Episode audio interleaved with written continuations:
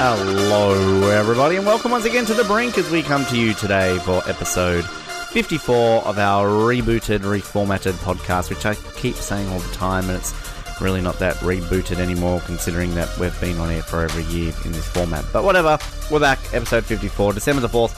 2017, our uh, first show for December, the final month of the year. How has this year gone by so quickly? But uh, we've got another big show today. We've got regulars joining us. We've got more funny bits to play for you and everything else in between. And uh, didn't get an opportunity to do this last week because we had a bit of a different introduction. But um, going over the statistics of where you've been listening to us around the uh, big, big world of ours. And a big shout out, as always, to our Austrian, our United Kingdom, our Indian, and our Cook Islands listeners. Um, lots of people from around the world as well. And as always, I give you the opportunity to shoot us a message, say good day, say hey, why are you listening to us? Um, you know, we've got the consistent levels here of our Cook Islands and Austrian listeners, so I really hope that uh, if you're coming across our podcast, you're enjoying it. Um, but yeah, it's it's obviously a pleasure to have you listening to us from around the world, and we hope that you're at least enjoying the content that we are putting out there for you. Another time of the episode for us to go transcontinental. It's not really transcontinental because I guess it's technically part of our continent in some ways. I don't know. We've done this before. I'm just making shit up. It's Nick Chester from New Zealand. Nick, welcome back to the brink. Uh, always a pleasure to be back. Always a pleasure to have you. Um, and we always want to hear about New Zealand. And I mean, I'm looking at some shit here, but I, I kind of feel that you might have some interesting stuff for us to talk about. What's happening in New Zealand this week? Oh, like, you know, I've been doing, um, um, you know, extensive research, which, you know, includes going on to stuff.co.nz about 30 seconds ago. Um, as always, I'm, I'm doing, um, you know, my extensive research. But um, uh, one of the headlines I just pulled up that I thought was um, a great one to get us started on was ex Kiwi MP now a gay icon in Japan. um, that's, that, that's not something you hear every day. So, wow. So, um, so 71 year old. Oh no, that's not. No, that's uh, so Maurice Williamson, um, who is an ex uh, MP over here. So he made um, quite a famous speech during the um, the gay marriage debate that we had here um, about four years ago. Um, some people might remember it, where he talked about the big gay rainbow over his um, electorate. Different but if you haven't seen it, go and look it up on YouTube. 'cause It's quite funny. but basically, that's been picked up by. Um, some Japanese politicians who are trying to get the um, the gay marriage thing passed over there. So um, yeah, th- that's quite interesting. It's not something I, I would have expected, but uh, Maurice Williamson's not too happy about it apparently. Oh, really? Um, he's now he's now the New Zealand consul general to the US. um, um, and what does he say? I don't know what's driving it, but I'm delighted for the record. My oldest son Simon is half Japanese, so I'm proud of the association. That doesn't sound like he's bemused to me. yeah, that sounds like Um, he's, he's, he's amused um, or something. yeah, yeah, yeah, yeah. So maybe some maybe some some poor um, reporting going on there, which is a shock for stuff.co.nz. They always get it right. yeah. Um, yeah. So that, there's an interesting story. I don't know what you make of that. Uh, look, I mean, honestly, when I think about uh, New Zealand, I often would assume that uh, a former MP would no doubt be a gay icon uh, in Japan. I mean, it's just what I think about at night. So, um, you know, that's a headline that I don't often uh, assume will I, I read. Uh, actually, one thing actually I've just noticed here, I did there was I did want to talk to you about this something to, during the week because I was going to send this to you, and then I've like no, save it for the brink. Um, it made the rounds here, and I don't know if it maybe was popular in New Zealand or it's just one of these things that's been funny overseas. Is um the the recruit video for New Zealand police? Was that um did you see that at all during the week, Nick? Oh, I, I, I saw it on. Um, I, I saw the buzz on Facebook, but I never actually saw it. Um, so.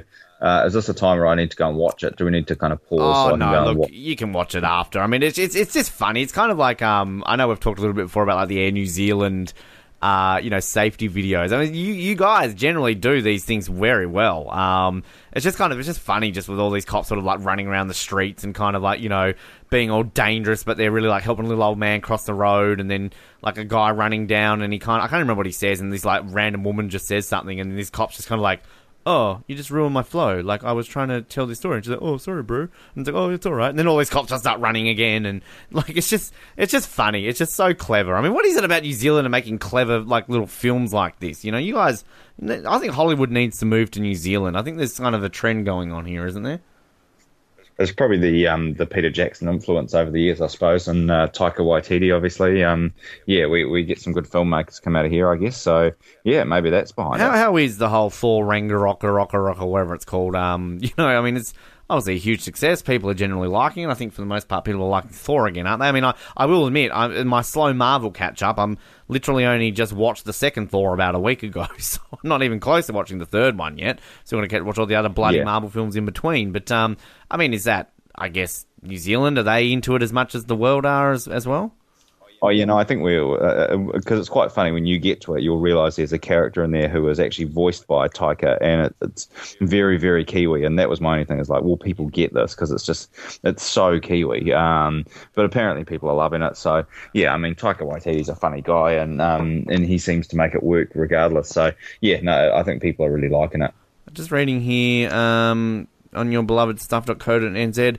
Jacinda Ardern responds to Ed Sheeran's request for New Zealand citizenship. Uh, what's the deal here? Do you know much about this? Or Um, yeah, a little bit. I mean, um, I'm sure Ed Sheeran says it everywhere he goes, but he goes on about how much he loves New Zealand, and you know, he said that Wellington's his favourite city in the world. He's obviously Really? been here on a rainy day because it's a shithole.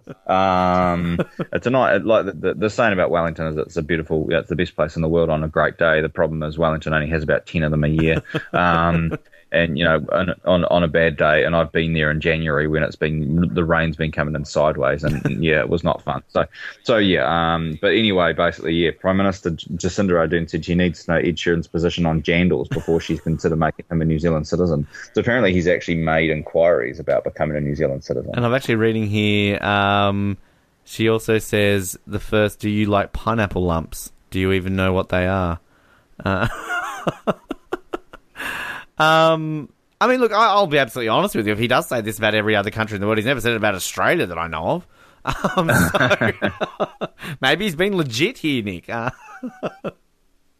which is Yeah, yeah, I don't know. it's a weird like I mean look I'm not saying it's a weird request don't be offensive to New Zealand Ben um, but yeah I I don't know like I mean what what's your what's your viewpoint on Ed Sheeran do you give a shit or not really it's a weird question Yeah, I mean, if he wants to be a New Zealand citizen, by all means, I'm I'm not really fussed. Um, yeah, I guess probably the the thing the the hilarious part about this is that you know Jacinda's trying to reduce the number of immigrants we've got coming in. So you know that that's kind of the, the funny thing, I guess. Um, but yeah, I mean, um, whether or not you like pineapple lumps shouldn't be a shouldn't be a big deal because.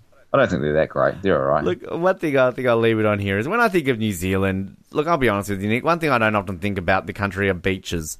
Um, and look, I, I know you've got some. You and I went to a beach in New Zealand. I'm not trying to be a dick about it, but it's just generally you think of Australia, you think of beaches. I mean, you, you think of Iraq, you don't think of beaches. There are just some countries you don't think about beaches when you hear that name. But I love the fact there's a, a website, newshub.co.nz, has a headline. It's almost like it's a disappointing fact for your country. New Zealand fails to make world's best beaches list. like it's like it'd be like Australia fails to make the tallest mountains in the world list. Like I don't know. Like it just it seems so like random. It's got you know. It's New Zealand has failed to make the cut. It loses out to 50 pristine international beaches, including four from Australia in Flight Network's best beaches list. We only got four. That's bullshit, man. Uh, I mean, you know, do you think about beaches in your beloved country? Um, yeah, definitely. I mean, we've got some pretty amazing beaches. Um, and um, but the fact that the, the rest of the world doesn't know about them is kind of is kind of what we like about it. You know, is that you can go to the beach even you know in the middle of summer, and quite often there's only like three people and their dog at the beach, and, and that's what people love about New Zealand is that you know you look at these photos in Europe and the beaches are completely packed, and New Zealand's not like that. You can kind of go to these pristine beaches and nobody's there. Yeah, to me, it's That's part of the appeal about them. to me, it's kind of like Tasmania on the grand scheme of things. Like, yeah, Australia think of beaches, but like Tasmania, like we've got some great beaches, like exactly like what you said. But people don't think of Tasmania as having beaches because we're kind of the cold state. So, um, for, Yeah. for those playing at home who care, uh, oh, apparently this website wants to auto refresh and take me to a different website. Um, apparently now I'm not allowed to read about the top 10 beaches. I have to read about same sex marriage will give rise to poly- polygamy by Pauline Hanson. Uh, thanks, News Hub. Well, if you well, we're, we're going going back to um to, to beaches. I'd say um if you've seen the the you know the Macklemore video clip, uh, what's what's that song called? Um, Thrift shop? um, Uh, no, no, the other one um, where he starts on the pirate ship and stuff. Um, Oh. Anyway, there's a bit there where he's on the he's on the beach. Um, and anyway, that's that's Cathedral Cove in New Zealand, which is one of our most famous beach spots. Um, and it's pretty beautiful. Like it's an amazing place to go. There you go. So, so yeah, I mean, there's definitely some some amazing beaches. We actually had one a couple of years ago that um, the I don't know, I can't remember the exact story, but they were going to sell it off so it would become like a private beach, and basically some group started it as like a a crowdsourcing thing, and so basically like a million people put in a couple of bucks each, and they bought the beach, and so now it's in it's in public ownership Wow. because everybody in New Zealand didn't want it to become a, a private beach. Oh wow, that's awesome. That's awesome. Uh, Yeah. I've got the article about those playing at home who want to know what the top ten beaches are. So, uh, number ten, Trunk Bay, St John in the U.S. Virgin Islands. Sure. Uh, Hidden Beach. Clearly not if it's made the top 10 beaches in the world. Uh, the Islas Marietas, uh, Mexico Blue. I'm guessing that's maybe just Me- Mexico Blue's an airline, isn't it? I don't know. Uh, number eight is Hames, uh, Hyams Beach in Australia. I think that's Hames Beach in Australia. Uh, Playa Paraíso, River May, Mexico. Number six is Baía dos Porcos in somewhere in Brazil. Navagio Beach in Greece is number five. Pink Sands Beach in Harbour Island, the Bahamas, number four. Number three is Ansolatio Praslin in Seychelles. Number two, Whitehaven Beach and the Whitsundays in Australia. And number one, Grace Bay uh, in the Turks and Caicos, Caicos Islands. Uh, I've only heard of one of those beaches. That is Whitehaven Beach. So none of the ones from, like none of the ones from Survivor made it. Like No. these amazing beaches in the South Pacific. Like I think they might have.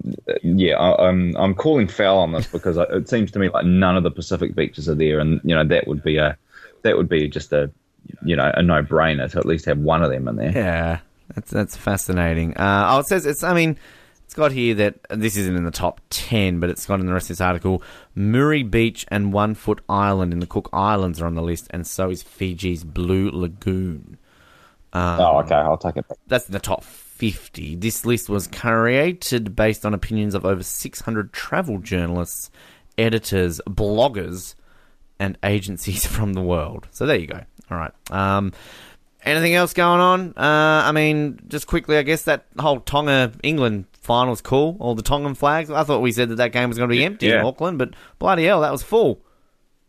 Yeah, no, it's great. I think um, as you and I kind of talked off air a little bit, that um, obviously you know New Zealand's a place where a lot of people from the Pacific Islands, you know, they they move here. Um, so uh, I'm not sure if it's true or not, but it'd be pretty close to that. There's probably more Tongans living in New Zealand than there are in Tonga. So that we probably shouldn't have been too surprised by that. It's um, you know, it's to be expected, I guess. Um, but yeah, no, awesome turnout, and you know, it's a shame they didn't win because it would have been awesome to see them in the final. But yeah, I mean, um, yeah, pretty great event for for our Tongan community, that's for sure. Indeed, and by the time we release this, the final would have been done. Um, but yeah, I mean, Australia's got to shit this in, right? I mean, pfft, I don't really give a shit to be honest, but I mean, people in our northern states Yeah, do. yeah, you would expect so. The only time that, that Australia ever get beaten in the league is the like one time in ten years that New Zealand kind of get their shit together and actually win a game, and it it just happens to have been on like the final of a couple of these big events. Um, so you know we've got a way better record in these big games than we than we should, um, and we're not there. So I, I yeah I, I can't imagine that that Australia are going to lose to England. Well, we beat them in the cricket this week. We're one up in the Ashes, so hopefully we can do the same in the uh, in the rugby. Nick, always a pleasure, and uh, we look forward to speaking to you next time. Rightio. Let's wind up the music and press this. This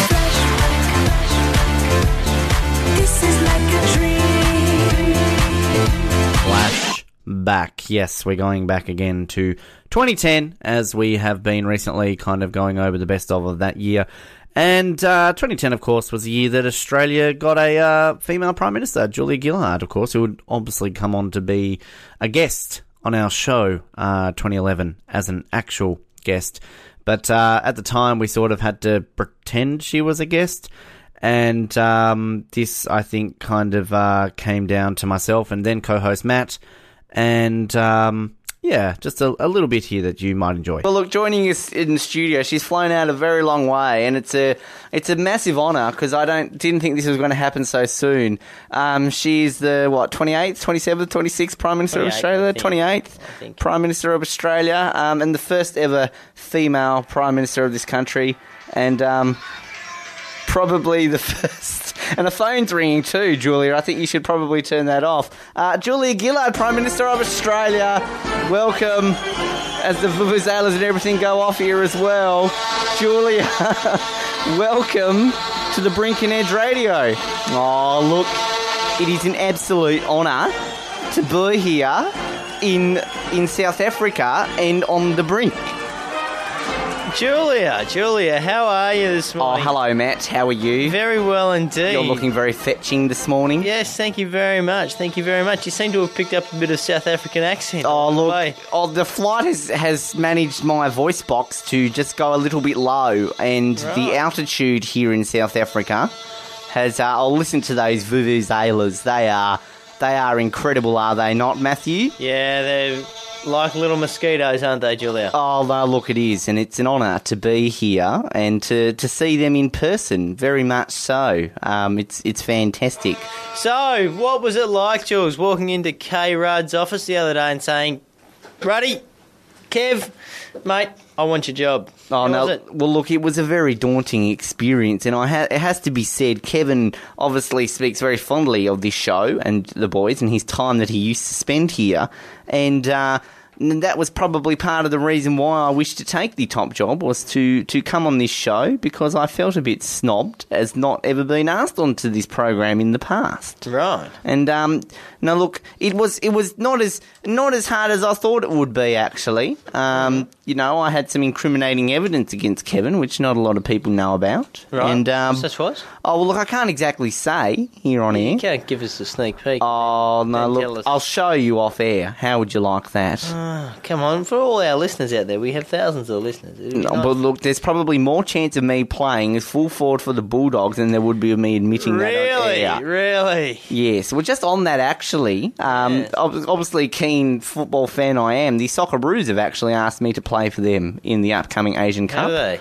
and um, I am grateful to actually accept their offer. Well, they haven't got any soccer players at the moment, so you wouldn't be wouldn't be harming their chances. Probably not, no. Hmm. But um, no, look, I do find it. It's quite nice here in your studio here in Johannesburg. Yeah, it's really good, really fantastic over here. It's better than the one back in Hobart. Uh, I've heard that it's not the best Yeah. out there, but I look, I would be happy to come visit you in the lead up to the election. Absolutely. Would you like me we'd to- Love, well, love to have you on there, Jules. So, um, just a quick question, Jules. A lot of Facebook uh, pages out there about you. at the Oh, yes. What are your thoughts on some of them? Oh, they're a bit funny, aren't they? Yeah. All those kitchen jokes and, you know, redhead jokes. And, oh, oh, look, you know, I find them quite humorous. And just between you and me, uh, I won't tell anybody. but. Oh, of course uh, not. Uh, How many of those do you reckon um, Cruddies put up? Oh, Ruddy's a bit of a joker, isn't he? Yeah, absolutely. oh no, look, Ruddy, Ruddy's a he's, he's a funny fellow. Um, you know, he's- well, in his own mind, possibly. but no, look, I think that the humour involved in Kevin Rudd's jokes are uh, possibly not that up there to create those Facebook joke, those groups. Um, well, look, possibly he might have started a few ones about him, but the ones about me, uh, it has to be said that Swanee, um, oh, Swanee's a little joker.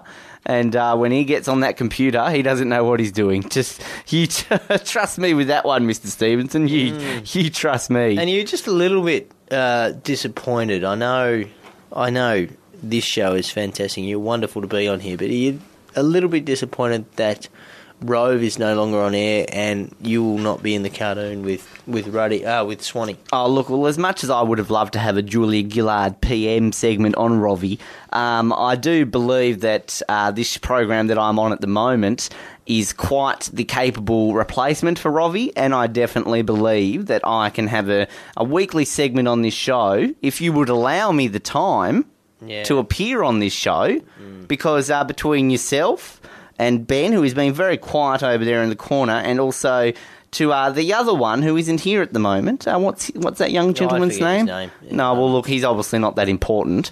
But uh, look, no, look, I would be honoured to come on this show if you would allow me the Yeah, pleasure. We love ringers on here, so absolutely, Julia. Now, and I would like to also say that, Matt, that uh, in the future, the terminology of ranger will be outlawed in this country.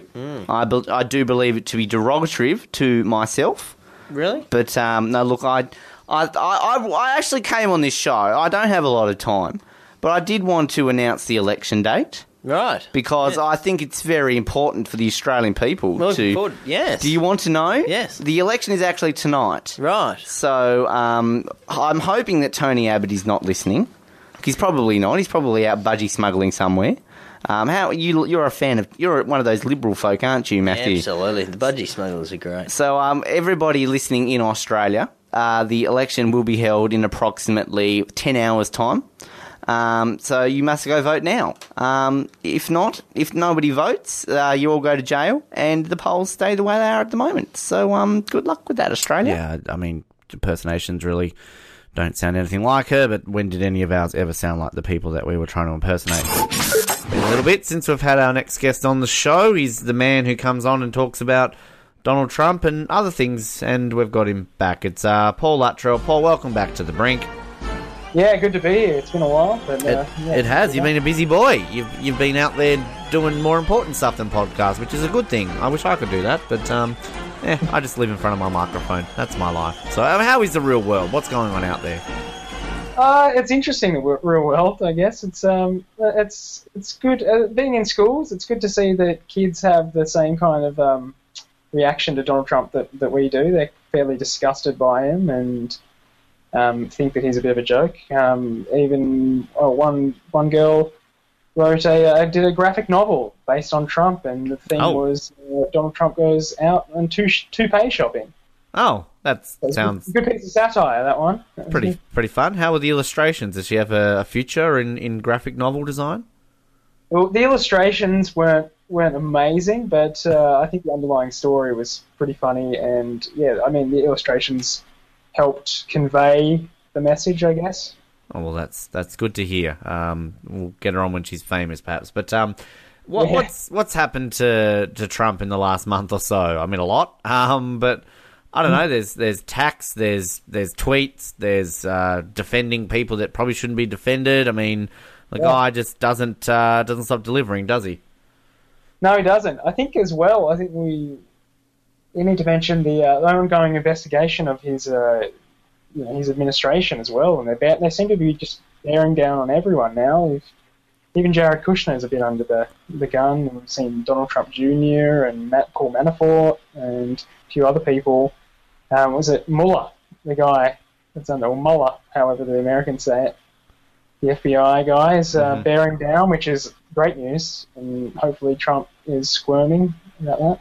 Well, he's. I mean, happy one year anniversary for him getting elected. Um, Yeah, since we spoke, um, that went by quickly. But uh, I mean, what's like you mentioned a little bit about this um, this Twitter thing with Theresa May, the the Prime Minister of the UK. That uh, you know he was what retweeting a few kind of uh, anti-Islam sort of tweets, and she piped in with a, an opinion, and then he replied to some poor woman who only had six followers and thought it was the Prime Minister of England. I mean, uh, the UK, I should say, pretty pretty standard really when it comes to a world leader, I would guess.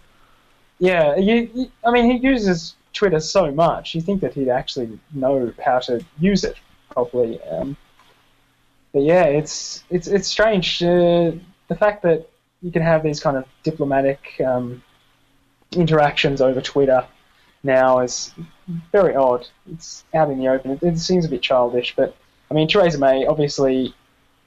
It's uh, basically by resharing things that are um, you know, the, the, essentially these minority groups that are trying to incite hatred and things like that. By retweeting them, it doesn't reflect very well on the UK. It's kind of an attack on the UK in a way. So I think she has every right to kind of pipe up and say this is this shouldn't be done. Trump, but yeah, Trump obviously whenever he's called out on anything, he, he writes back like a child. it's I mean it's so interesting to follow his Twitter just because you know like yeah he he kind of has it's two sides to him he's either doing his childish sort of you know sad fake news sort of tweets and all that sort of stuff but then it feels weird when he actually does like today it was an honor to welcome this person to the White House we look forward to working and continuing our strong relationship together um, like I'm seeing one here uh, at least time recording this, eight hours ago. Today it was my great honour to meet with the Crown Prince of Bahrain at the White House. Bahrain and the United States are important partners. I don't know. It just it just seems weird Donald Trump to be tweeting stuff like that when you also then have a look one here when uh, a day or so ago. Funny to hear the Democrats talking about the national debt when President Obama doubled it in only eight years! Exclamation mark. Uh, like, I don't know. It just I feel like sometimes he does have normal people tweeting for him, uh, and then it's just back to him. Yeah, yeah. I think that there's kind of like someone who's trying to be on message and actually promote the news, and then he gets in there with his little gossipy jibes and whatever. But yeah, I, it's ridiculous that he goes on about uh, Obama increasing the debt when his new tax laws that he's trying to uh, pass in um, Congress are actually, you know, I think 37 out of 38 economists that they surveyed said that it would increase the debt by a, a ridiculous amount. Right. So what what is the point then of him doing this? I mean, how can he spin this? I, I, I don't understand that. It, it's it's essentially just we're trying to give money to our rich friends, Right. And trying to spin it in a way that you know it's a tax cut, but it's not a tax cut for everyone. It's a tax cut for the wealthiest one percent. Right. So is he just setting himself up for a good life once he gets uh, kicked out of the White House? Is that essentially what he's trying to do? Oh, I don't know. He- Surely he hasn't got many years to live. I don't understand what he's. that's, I, that's one um, positive we can take from this. Is it weird though that you never kind of I don't know if it's just me or not, but I don't picture Donald Trump as like a seventy year old. Like to me, I don't know. I don't, I don't want to give him a compliment, but he doesn't seem like a seventy year old. I think it's because he's it's that that's the uniform. It's the Trump uniform essentially. He has the orange fake tan, the hair, the weird hair, and that those big suits. And you could put anyone in there, and they would look like Donald Trump. You could put a 95 year old Jewish woman in that suit, and that would still look like Donald Trump. Um, I'd like to see that. it's, it's kind of like the Beatles effect when everyone in the Beatles all wore their kind of suits and everything. You couldn't really distinguish that much between their looks. And I think that John Lennon used to say he went, like he put on heaps of weight at one stage, but you couldn't really tell because the the, the, the image of the Beatles kind of overpowered that, and you kind of just saw the Beatles. That's crazy. Yeah, and it's it's interesting to put it that way. But um, yeah, and how's it been a year? For God's sakes, everyone complained that uh, you know it was like this. Oh, this election campaign will never end. It's so long, and here we are, more than twelve months uh, since the day that he was elected, and it's just I don't know. It just feels so weird to think that. But I mean, I guess on the positive side of things, that means that we're you know approaching the halfway mark. I mean, in less than a year, we'll be halfway through this, won't we? Yeah, well, we've kind of just been spinning in circles, haven't we? He hasn't really done anything, which is, in a way, it's a good thing because he hasn't been able to do anything ridiculous. But it seems like we're always teetering on the brink of kind of like a disaster, and that's it's I don't know anxiety inducing a little bit. Which I mean, as we've said plenty of times by talking about this over, you know, this year is the fact that, you know, sure we wake up and it's a great news that he's gone, but I mean, again, it's you know, Pence is in there. I mean, that's kind of not better. I mean, it's not worse, I guess. Well, is it? I don't know. I feel like um, yeah, if if he's in in there, we're probably not going to go into a war with North No. Korea. At least it would just be internal problems, you know. Uh, certain minorities might need to, to worry a little bit more about their rights as opposed to, um, you know, starting a nuclear war with Korea. Yeah, I, Um, I feel like he doesn't kind of activate that kind of um, primitive kind of. Um, he's one of these people who has outdated viewpoints but doesn't necessarily point them out when he's in control, I guess. Yeah, whereas Trump kind of, I think that he's so unhinged that so many people identify with that and feel like um, it gives them a bit of a license to just be, you know, the, the worst people they can be. Yes. Someone like, I guess, Tony Abbott, who has opinions and maybe wasn't necessarily as bad as some thought he might have been when he was in control, but now that he's not prime minister, he goes back Yeah. to those viewpoints, I guess. Yeah, definitely. Um, oh, yeah, I can totally see that. I think that when he was, in, he might have had people, you know, count. He had, he was consulting with other people, and they were maybe kind of like filing down his rough edges. Whereas now he's out of the office, and now he can he's free to, you know, spout whatever he wants. Back to being Tony. Um, Which, I mean, obviously, uh, outside of Trump, outside of America, I mean, great news for us uh, since uh, we spoke. I mean, not necessarily for you and I, Paul, but I mean, it is great for you and I should we ever decide to uh, head down the altar. But uh, obviously, uh, same sex marriage, yes, vote yes, it happened. Uh, I mean, they're Yeah. hoping to push this down by Christmas. It passed the Senate this week. Uh, so Yeah. I think it just has to, what, pass the lower house, and then uh, it could be uh, up and available next Friday. Uh, at the time of recording this, which uh, time of releasing this will be this Friday. So, um, yeah, obviously that's a bit of good news, isn't it? Yeah, it's excellent. I, uh, I at first I was kind of disappointed that the numbers like 61 to 38.9 or whatever it was. I thought, oh, it would have been nice to get a two-third majority. But then looking at the different electorates and seeing that I was at 133 to 17 or something like that. Mm. That was that was much better because then it shows that it's kind of you know the country right over. It's not just the inner the centres, the um, population centres that are voted for it. It's actually right across Australia. There's this vast majority of people want it to be legalised, and it was it was great. I was at um, I was on placement at Farn, and everyone was celebrating and happy about it. All the kids loved it. Um, but then I realised, wait, sixty-one percent.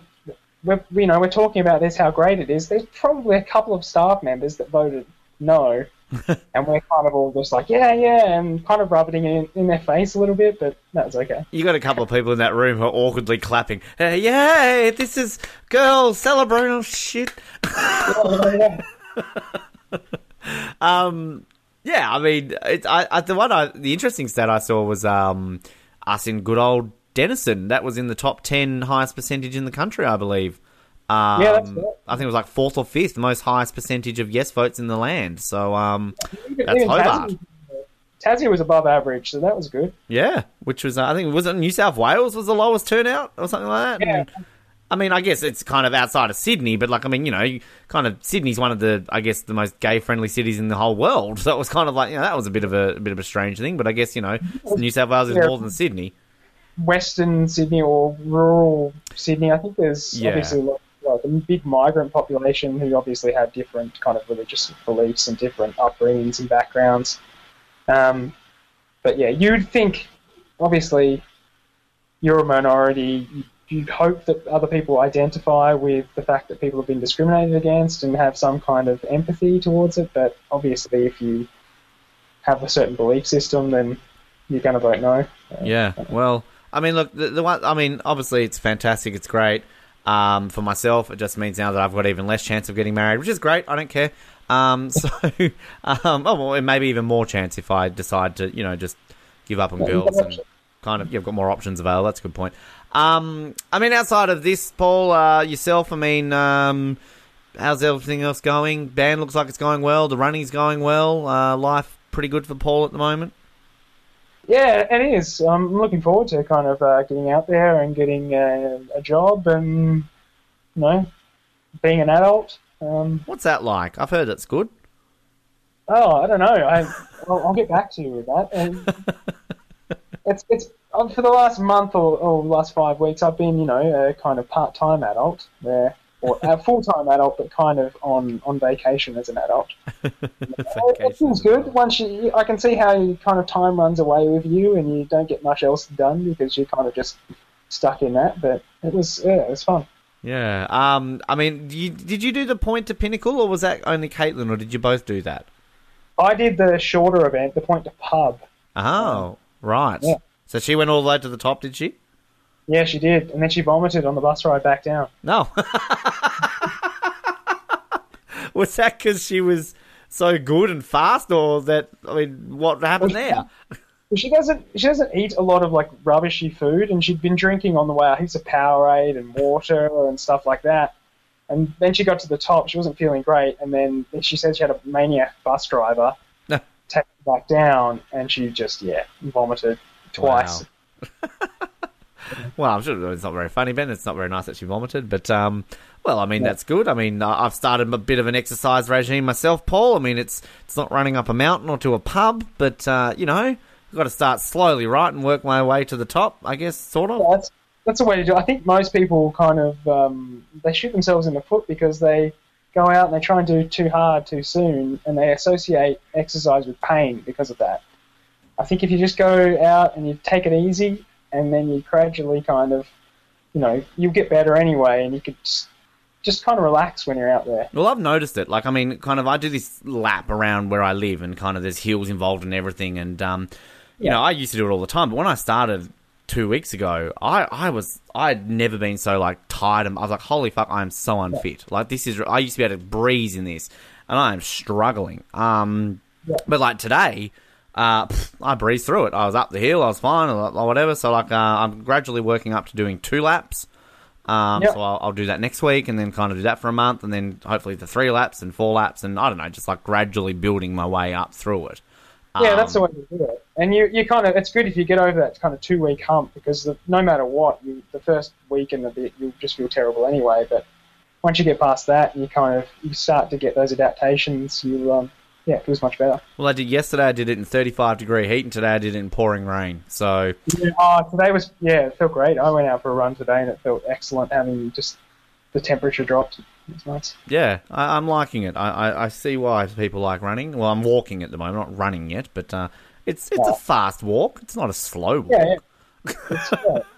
As long as you enjoy it, that's all that matters, really. Yeah, no, I'm surprising myself with it. Actually, I, I'm liking it, so hopefully I can keep up with it. But uh, Paul, uh, hopefully get you on again next week. Hopefully the world will still be here. If uh, Trump, we said that all every week this year, I feel, but uh, it's still here, so I mean, it's good. Uh, but yeah, thanks for joining us. It's been good to catch up, and we'll uh, speak to you again soon. Yeah, no problems. We good. Now we've been doing a bit of a regular segment where we kind of bring you some uh, highlights of the week during uh, what we've done in terms of the Oz Network. Uh, we've been doing our Star Wars month, of course, and uh, this week is our final sort of episode in regards to the films that we've been covering the lead up to the Last Jedi coming out next week. Uh, we covered the animated film from 2008, Star Wars: The Clone Wars.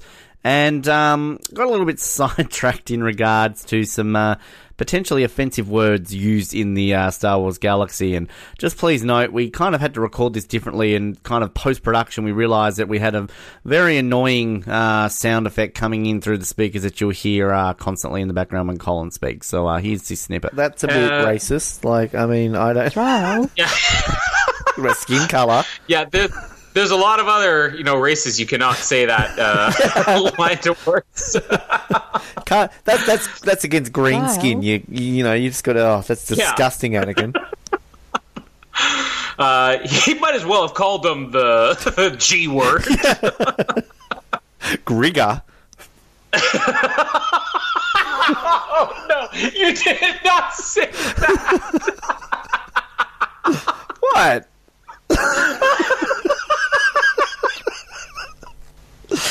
Wasn't bad.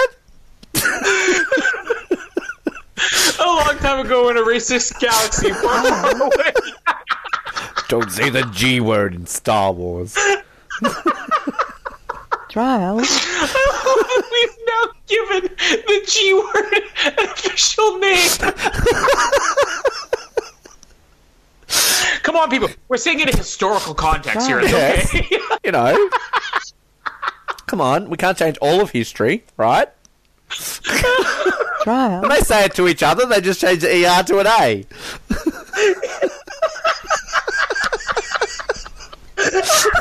Trial.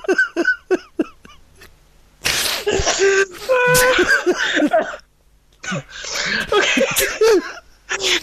that word's gonna be running through my head all night. Yeah. Funny, uh, and I apologise if that G word offended anyone. Been a couple of weeks since we've had this gentleman on the show because stuff has been happening in Canada that has prevented us from talking to him, apparently. Uh, it's Colin Hilding. Colin, welcome back to the brink. Thank you for having me back. I think it's Trial. been two whole weeks, so there was something happening for one week there that is way too dramatic for us to talk Trial. about. A fortnight. Are you familiar with the term fortnight? Uh, only for when you drop it, and then I usually Google it after you say it, and then I forget after I've Googled it. It's it's one of these words that I just have always assumed that people know what it is, but then like yeah, in dealing with Americans mainly, they always like oh, a fortnight. What's that? Um, so I, I don't know. Canada's kind of that middle ground that you know you're similar to us because of the Commonwealth, but then you're similar to America because they're below you. I don't know. Anyway, um, so there was a big sporting match in Canada uh, in the last two weeks, which is kind of like your Super Bowl, your AFL Grand Final, the Grey Cup. Um, Yeah. tell us about this and what happened and who won, and there was snow. There was lots of snow. Um, I mean, CFL is uh, basically the Canadian Football League, which is exactly like American football with like a few minor differences. Our field's longer. Uh, There's only three downs. Like people are familiar with American football, you get four downs, which is basically four chances to get a certain distance. In Canadian football, it's only three, so the game moves back and forth a lot quicker. But um, it's kind of unusual that there's a sport which uh, should normally just be a minor league thing here, but it's actually quite big in Canada. Um, yeah, I know if we go to a, a low attended game here for our team, the Winnipeg Blue Bombers, it'll probably still have like, you know, 10,000 people, which, you know, if the Jets put to 10,000 people in there for hockey, that's a big deal. But yeah, the Grey Cup is, I guess, the big final game of the year, and it's crazy they always have it in the end of November, which is when it starts getting really cold in Canada. And sometimes you get it like happen here, where there was a massive blizzard and whiteout as they're singing the national anthem and everything. Uh, and I'm looking on the field, and I see as soon as the national anthem is over, they have people out there with shovels shoveling out the lines on the field, so the players would know where they are, and so the referees would know. Uh, Yeah, he got like ten yards or whatever. He got you know eight yards. And they actually had at one point, I swear, I, I swear to God, a Zamboni on the field. It, it had like a plow in front of it, but it just basically looked like a Zamboni plowing the entire field to get the snow off. So it, it was kind of like crazy weather scenario, but um, yeah, it was it was fun because the the game came down to Toronto and Calgary, and oh, my uh, two favorite cities in your beautiful country. Yeah, and I'll say it's it's especially interesting because Calgary was in the Grey Cup last year, and they were by far the best team going into it.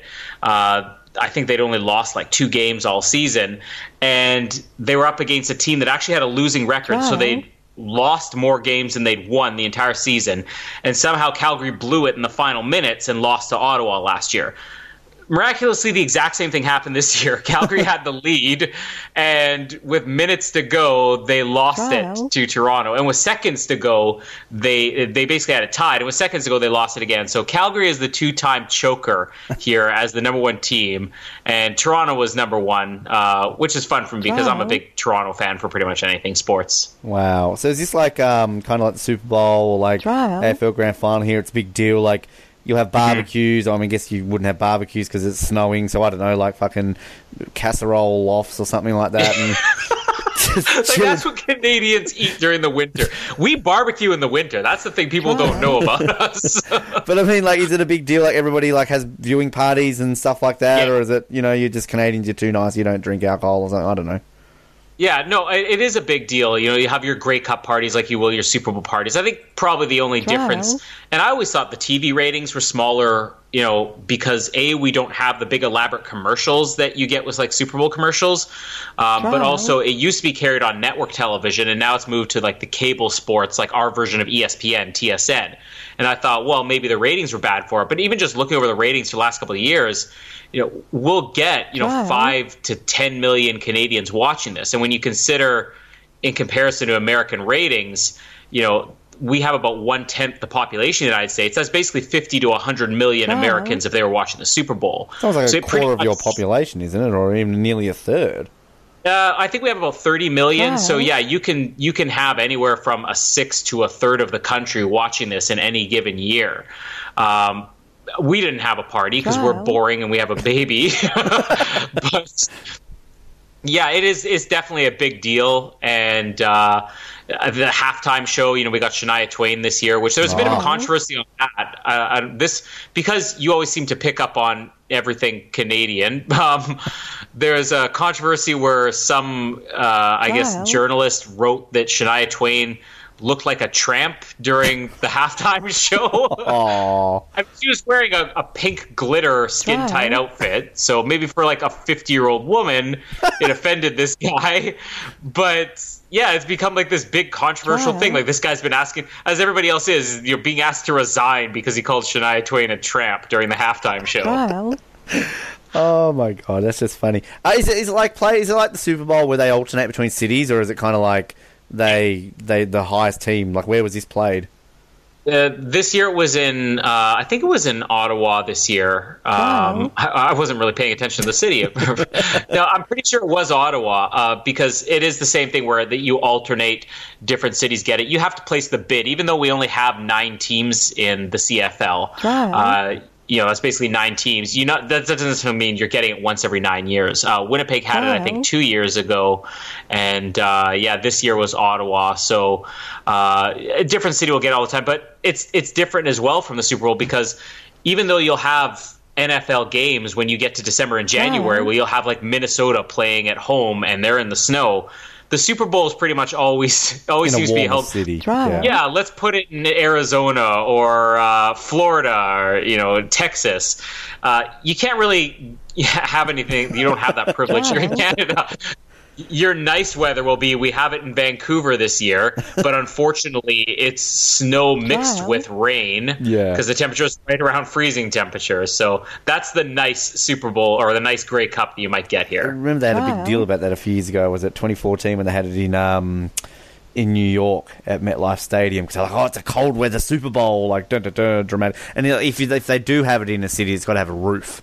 That's kind of like their Yeah. thing. But MetLife Stadium, I went to MetLife Stadium. That doesn't have a roof. But I, I'm just looking at the teams here: Hamilton Tiger Cats, the Montreal Alo- Alouettes, Alouettes. the Yeah. Ottawa Red Blacks, uh, Red Blacks. That's our third. Yeah, that's our third Ottawa team. So you'll notice the Saskatchewan Roughriders in there as well. Yeah. Uh, the Wow. team there was when I was growing up was there was the Saskatchewan Roughriders, which was one word, and the Ottawa Roughriders as two words. So the Ottawa Roughriders eventually folded. Right. They brought them back as the Ottawa Renegades for like a handful of seasons. Then they were gone for years, and then they brought back the Ottawa Red Black. So it's officially the third Ottawa team we've had. the Red Black. So in Australia, that'd be the Red Backs, as in the spider. What's a Red Black? Um, I, I thought it was just two colors. Uh, I don't know what a red black is. I can't. I mean, the football team I go over are the Blues, so I can't talk about that team being the colour. Uh, Toronto Argonauts, the BC Lions, the Calgary Stampeders, the Edmonton Eskimos, Saskatchewan Roughriders, and the Winnipeg Blue Bombers. What is it about Winnipeg and planes, Blue Bombers and Jets? Is there like lots of planes there, or I mean, we we used to have the, uh, all the military bases here in Winnipeg because we're kind of the center of the country, Right. And there used to like big air shows here. So yeah, it's the same. I guess I never even connected that until you said it because it's just so natural here. But yeah, Blue Bombers, Winnipeg Jets. I mean, we, we can't really. Oh, of course, our baseball team are called the Goldeyes, named after a Wow. fish. Course. And you want to look up the worst logo in sports? Look up the Winnipeg Goldeyes logo. I thought the New Orleans Pelicans was bad. Um, and I mean, we have to talk about this another time because I mean, there has even been American teams in the CFL here that I'm They looking have, at, yeah. which is interesting. Uh, before I let you go, um, one thing I wanted to quickly, I just, I always have to Google him, Justin Trudeau, to see what's happening. Ah. Um, are you rushing out to buy the My Canadian Boyfriend Justin Trudeau calendar? Have you seen this? um, no, and I don't want to see it. this is, there's an article here on uh, one of our uh, broadcasters here in Australia, SBS. Uh, the headline: My Canadian boyfriend Justin Trudeau calendar divides public. Um, it's sold in some retail stores in the US and online. Has excited Whoa. and confused consumers. The Canadian Prime Minister and former teacher features in the cheeky calendar, selling for twenty five dollars. As Mr. February making a love heart gesture, and Mr. November with his beloved dog, and flexing topless for Mr. July. Wow. Um, Uh, yeah. you know what? Here's here's a funny unrelated story, and we'll probably talk about this next week because we also have um, in Winnipeg this week one of the big hockey shows on TV is broadcasting here, and they have this big festival. So I was there today for part of it, and then the other half will be tomorrow. But um, they had this guy there. He has this hockey circus, and it's kind of just the. And uh, he was mentioning that he's a, he, Wow. he's in front of the crowd and he's on his skates and everything and he's doing his whole act and he's saying, you know, I'm I'm, I'm afraid to admit this here, but I'm actually not. Canadian. I'm originally born in America, uh, but I've been doing this acting in Canada for 20 years now. And there was this big list that came out that ranked the 21 most. Canadian things you'll ever see. And he said I was on that list at number 19. To put that in perspective, Justin Trudeau made number 21, and he's like, he's creeping me up up on me though every time he takes his shirt off. and as soon as he said that, I'm like That sounds like something Ben would say or any other Australian. Don't blame me. I'm bringing you the news. I don't give a shit if this guy gets his shirt Well, on and this off. Is, this is what's funny when you said people are divided on. I'm like, of course people are divided. Canadians don't care, and Australians are loving it. Meanwhile, Malcolm Turnbull's never heard of uh, in Canada. Shirtless pictures of Malcolm Turnbull. I don't think they exist, to be completely honest with you. It's probably a good thing. Um, always a pleasure. Uh, enjoy your hockey shit. Uh, not, it's not shit. You know, I enjoy it. I don't know why I said that. That was me. um, but thank you. I'm just going to end this. Thank you for joining us. and look for Colin Hilding, my Canadian husband calendar in stores for 2018. Jamie definitely won't be buying that one. Uh, Alrighty, you know I get excited when I press this button. It's that time of the week to play everybody's favorite game show. It's Forget the Lyrics here on the Brink on Edge Radio. Over to the studio. Forget the lyrics. So good. Uh, three for you today, as we've kind of been bringing you in the last few weeks. Uh, we're going to go back to the year 2013. Uh, we're going to go back to the year 2010 and the year back of 2008. Um, let's start with 2013. Uh, hearing me get along to the classic that is Blondie and the classic that is Call Me.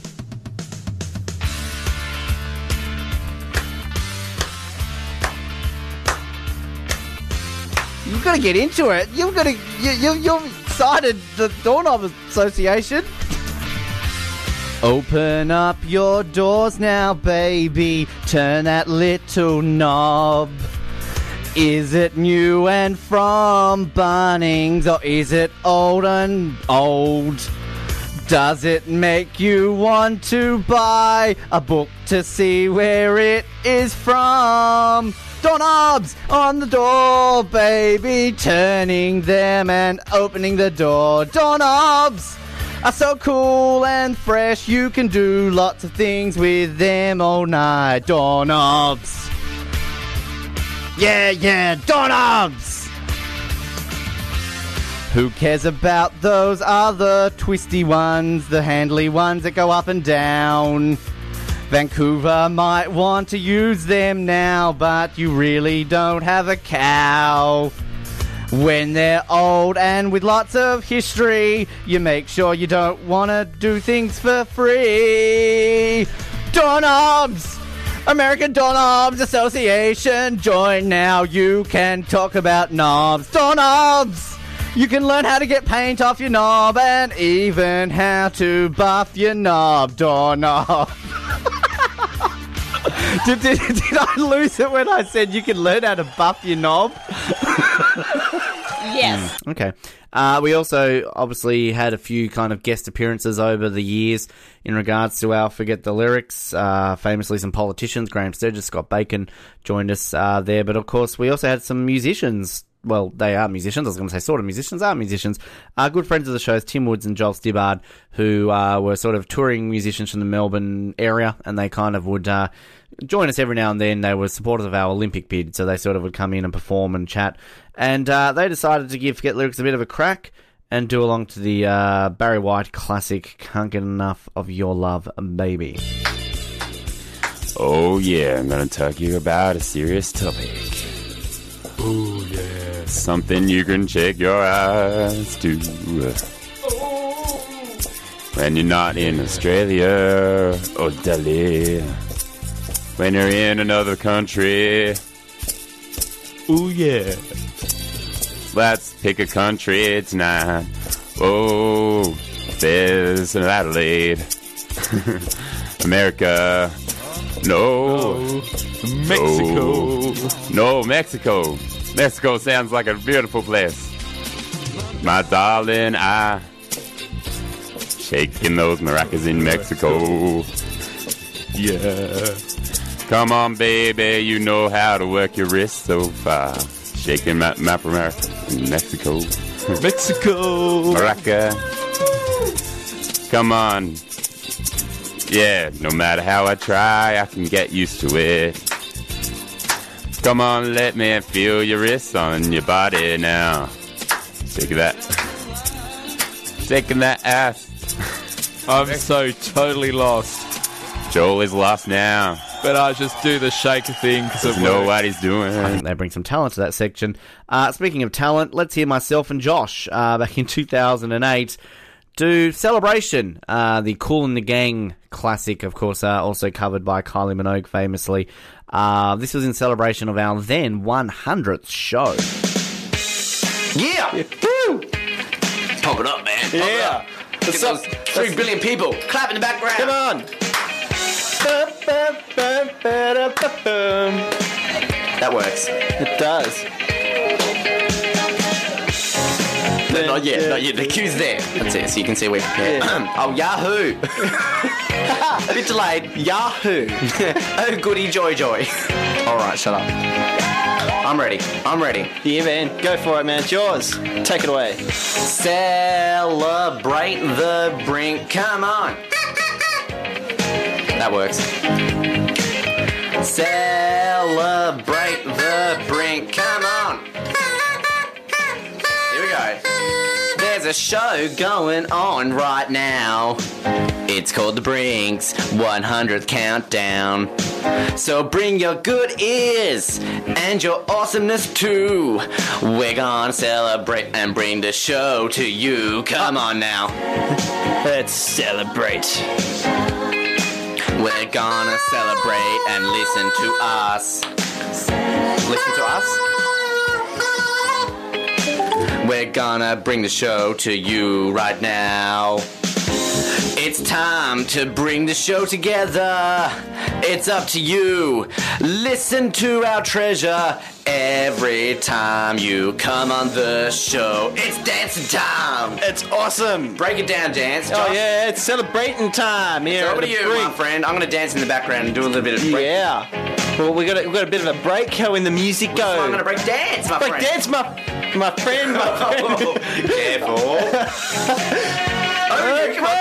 The brink, come on. Jeez, it's Josh. the brink's time to shine, Ben. Let's celebrate the brink. Oh yeah. There's a party going on right down here in the studio. A dedication to our 100 show. So bring your good times and your friends are too. We're gonna celebrate and have the best time today. Celebrate the brink. Let's all celebrate and have some wine. Yeah, Celebrate the brink. we're gonna kill Ben if he isn't dead now. It's time to come in here, say howdy do, and any celeb- celebrity come and say hi and congratulate us. A hundred shows, people. Howdy do, apparently. Howdy do. Celebration. Yeah. Yahoo. Yahoo. Celebrate the brink. Come on. Celebrate the brink. Yeah, yeah. Yeah, the early days of Forget the Lyrics, that was actually wasn't too bad for an early one. I kind of don't usually like the earlier ones, but uh, that wasn't too bad. Props to us for at least trying. It's time to now bring you a classic interview. Uh, I haven't done one of these in a few weeks, and one of our very first ones that we played for you in this segment uh, a long time ago was our interview that we did with Rove McManus, television personality, one of Australia's uh, most famous faces, I guess, when it comes to that sort of things. Uh, we played the chat that we had with him back in 2011. We were very lucky enough to, of course, interview him twice, and we interviewed him the following year in 2012. So, given we played the 2011 interview between myself and Rove, why not play the 2012 interview between myself and Rove? Sit back, relax, and listen to this now. Rove, welcome back to the brink. Ben, I demanded it. I, I demanded it happen.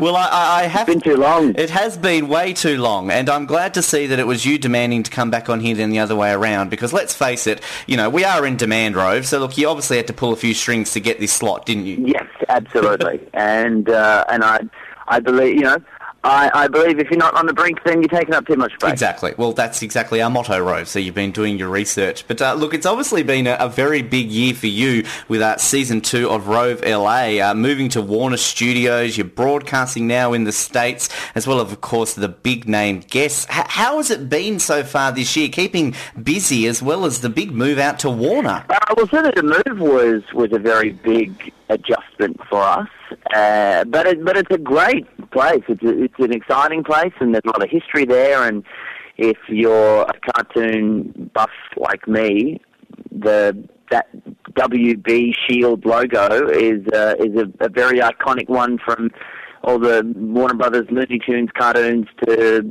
shows like the Animaniacs and Pinky and the Brain that I absolutely love. Uh, Harry Potter, a Harry Potter museum at the actual studio. It's great.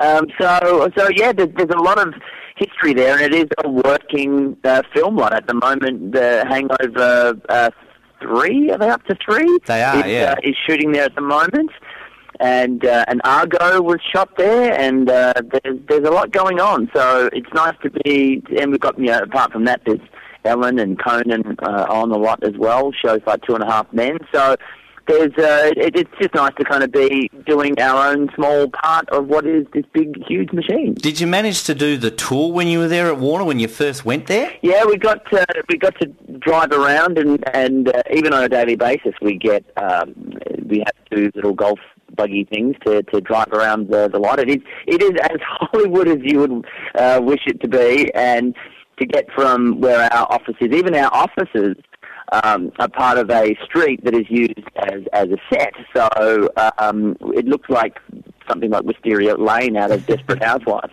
So our production office looks like uh, a house. Uh, until you get inside of it, but the, the outside is, is a house, and we have neighbours, and we've got little white picket fences. And on particular days, they'll be wanting to shoot something in the street, and they'll tell us you have to park your cars around the back today, so no one can see them and uh, and yeah, and and right next door is is a big jungle lot where they shoot shows like uh, True Blood and Pretty Little Liars, and so uh, yeah, you even just to kind of get about to get lunch from the, the little cafeteria there, you're, you're driving through working studio lots, and sometimes there's big cameras and crews and everything going on. So yeah, it's it's it's a constant buzz, which is which is a great creative space to be in. Mm, I can definitely imagine. Does it make it easier then to uh, try and line up some of the, the big name guests? I mean, this year, I mean, looking at who you've had on, Russell Brand, Adam Lambert, Matthew Fox, and of course this week you've got Olivia Newton-John and John Travolta on. Is it easier getting to be so close to these people now? Come on the show. I want to chat to you. Yeah, it, in some respects it is easier because they're they're in some cases they're working on the lot. We'll get people from uh, shows like The Big Bang Theory, which is which is just next door to us, stuff like that. Uh, and and other times it can be uh, difficult because people are working. Um, you know, it's different when we were doing the show in Australia. If someone was in town, they were in town because they were on a press tour. And their time was not theirs to do what they wanted. So you could you could be uh, a bit selfish by saying this is when we want you. Whereas now you have to you you might have someone booked for that night, and suddenly their workday blows out, and they're shooting late, and suddenly you can't get them anymore. So you know th- there are pros and cons to it, but but I would say on the whole it is it is uh, far more positive than negative. I'm sure a lot of people have been asking you the question then, Rove, are you ever going to get Ellen or Conan O'Brien on the show? Can you give us a, a scoop? Are you going to try and get them on the show one time if their schedules allow it? Yeah, definitely. We've we've got the invite out to Ellen, and we've we've been back and forward through uh, Twitter and things like that. And then certainly um, uh, when we had this week uh, John Travolta and Olivia Newton-John on, uh, when they finished our show, they went next door, literally next door to Ellen's show. So at first we put out the invite that if Ellen wants to come across to take John and Olivia out of our studio and, and whisk them over to, to hers, or uh, I could drop I could drop them off, take the most over. Um, but uh, yeah, that hasn't happened as yet, and so at the moment it's the dangling the carrot of John Travolta and Olivia Newton-John can't do it. Well, we're going to have to work a bit harder than that. So uh, if they can't do it, I don't know what can, but I'm sure we'll think of it. We'd, I'd, I'd love to have her on. She'd be fantastic, and I know she's uh, very um, uh, very much wanting to um, give a shout out to her Aussie fans. We've got a few weeks left for the year, and hopefully we can make it happen. Fingers crossed. But uh, I mean, obviously with Olivia Newton-John, John Travolta, it's obviously kind of seen like a, a reunion for both of them since Grease. They've got the Christmas album out. What can uh, the viewers expect from this interview, Rove? I know a lot of people are looking forward to it. Well, you're right. It is a reunion of sorts. This is the first thing they've worked on together in 30 years. Um, we just forget sometimes the two of them just seem so synonymous uh, together that uh, you forget that they haven't. That they made a, a not very good movie after Grease, and, and that's kind of been it. They haven't really done anything together uh, on a project like this. So, um, you know, you you really do notice that it, you know, as soon as they walked into the building, there is this real aura around the two of them, and um, yeah, gosh, we cover um, all the stuff you'd want, of course, the early days back when they were working on Grease and how all that came about and how they they met and got together, and um, you know, we talk a little bit about you know how they were um, uh, you know, we, we go through some very bad outfits uh, that they've both worn over the years and talk about the various solo projects that they've done. And then we also delve into um, some of the uh, charity work that they're doing uh, with the album and, and uh, the reasons for that with the loss of John's son and Olivia with what she's been through with with uh, cancer. So um, yeah, there's a lot of fun, but there's a little bit of seriousness as well. And um, I think by the end of it, the one thing you'll come away from is that they're just two wonderful, down to earth people,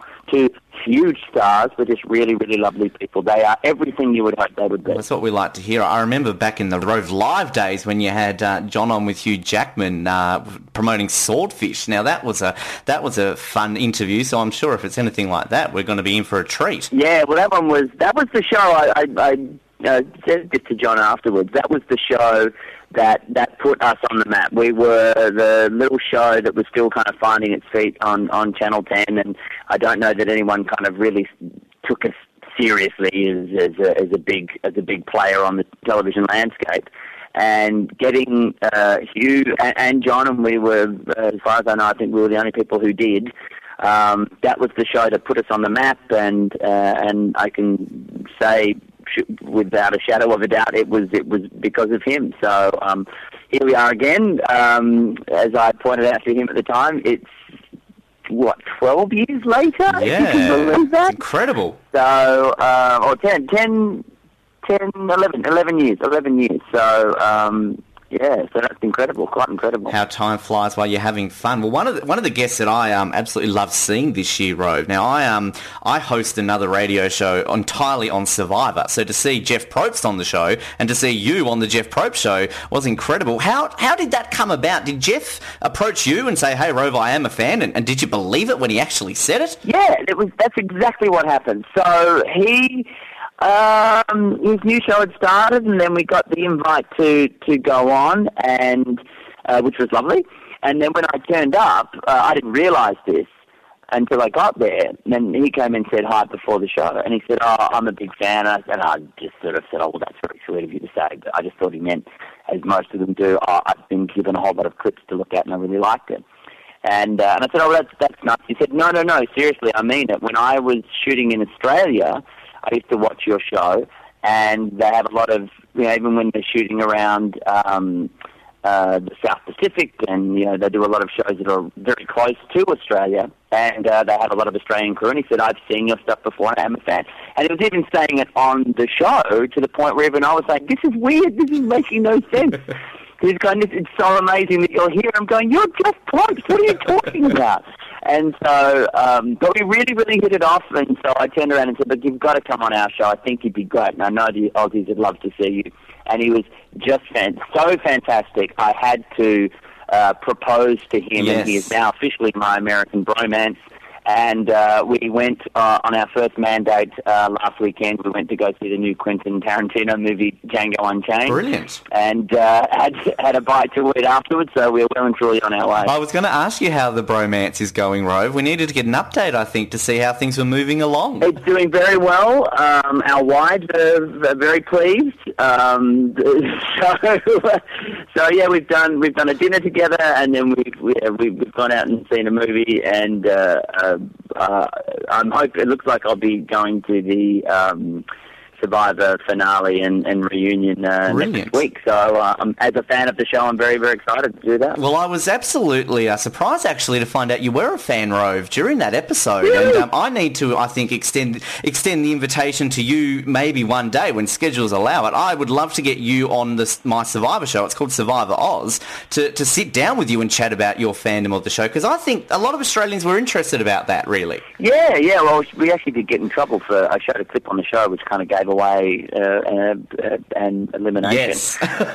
um, which I hadn't thought of at the time. But uh, I will also say, well, in the current climate, uh, Channel Nine slash Go, um, you should be on the ball a bit more than that. So, um, you know, there is such a thing as fast tracking. So, yeah. Let's make it happen, people. Um, but uh, yeah, look, I've been a fan since the first uh, season. Uh, I think there was only one that we didn't get. Gabon, I want to say, is that the it one? was Marquesas, season four, Marquesas. Was it Marquesas? No, there was one with the there was a big gorilla in the logo that we didn't get either. So maybe there was two. But um, uh, anyway, um, I, I've I've otherwise seen any that went to air uh, in Australia and, and watched them all here, which is great. Um, and uh, yeah, I have my my favourites, and, and it's one of those. It's one of the few shows on television. I always use it as an example of of how TV can be done right. It still works. They can add things like uh, immunity idols. They can add things like all stars. They can add things like fan versus favorites. They can uh, have and then they can bring back you know old players to captain new teams. But they keep changing it. They don't just keep piling it on. They'll add things, but then they'll take it take. It keeps it interesting, which is fantastic. Yeah, well, uh, definitely see if we can uh, line that up and make that happen for Survivor Oz. And I have to ask you the question, Rove. Please pass on a good word to Jeff Probst because we would love to get him on our show too to have a chat with him. Come on. Absolutely, can do. We'll do a double date on your radio Oh, show. look, I'm loving it. Now, um, last time we had you on, of course, we wrapped it up with our famous five questions, Rove. Now, I'm not going to ask you them again. I actually had some listeners send in some questions this time. And uh, believe it or not, I actually got a question in from one Reggie Sorensen, or as you might remember her, Reggie Bird, winner of Season 3 Big Brother in Oh, Australia. lovely. and uh, she wanted to say hello to you, Rove, and wondered, did you enjoy, if you can remember, eating the Reggie cookies that were out at the time? Oh yes, yes, I, I, yes, I did. Short answer, yes, I did. Um, uh, I, I don't know what she's up to now. Does she still have a fish and chip shop? Was it a fish No, and chip she's shop? uh, she's long moved to uh, Queensland. She got remarried, and um, yeah, she's actually living on the Gold Coast. Oh, good for her. I liked her. She was one of my favourites out of a very, very small field of people that I liked on that show.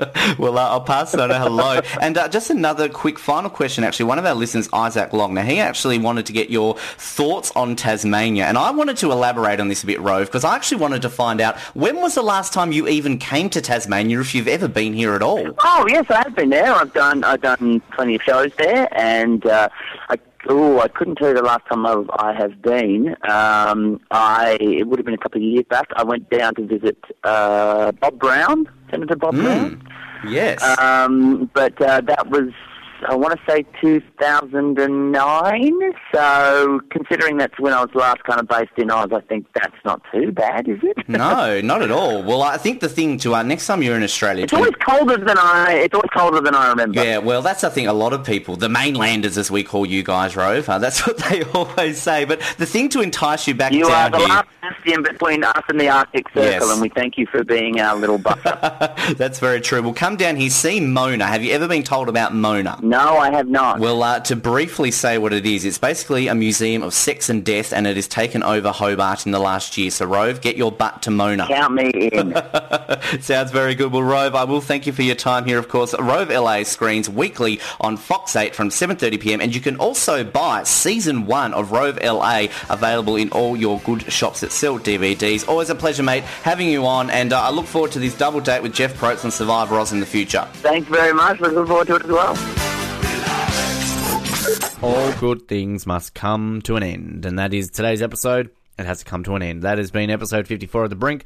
Thanks to everybody who joined us on the show today Nick, Paul, Colin, and uh, all our past guests as well. Back next Monday, of course, for another one. Hopefully, more exciting things to come in the week for you to get excited about. As always, remember to like us on Facebook or on Twitter, YouTube, subscribe on uh, iTunes, leave us some feedback. We very much appreciate it. Particularly, as I said, Austrians, Indians, United Kingdoms, and Cook Islanders. Uh, we want to hear from you, so please leave us some feedback. And uh, in the coming weeks, um, We'll uh, not really. I mean, we, we we're looking at maybe going on maybe a week or two hiatus, kind of over the Christmas period. But we will of course have our best of episode, which we will produce and kind of uh, play the best bits of the year. So stay tuned for that, and kind of obviously our 2017 in the mix, which I'm looking forward to producing in a few weeks and putting all that together, which is always generally one of my favourite things to do every single year. So keep an eye out on that. Uh, obviously, we're getting to the pointy end of 2017 as we transition into yet another year. So, uh, yeah, we hope that you are going to look forward to what we've got to come in the coming weeks. Thank you for tuning into The Brink, though. My name is Ben. Keep sucking those oranges, Hobart, and a good night.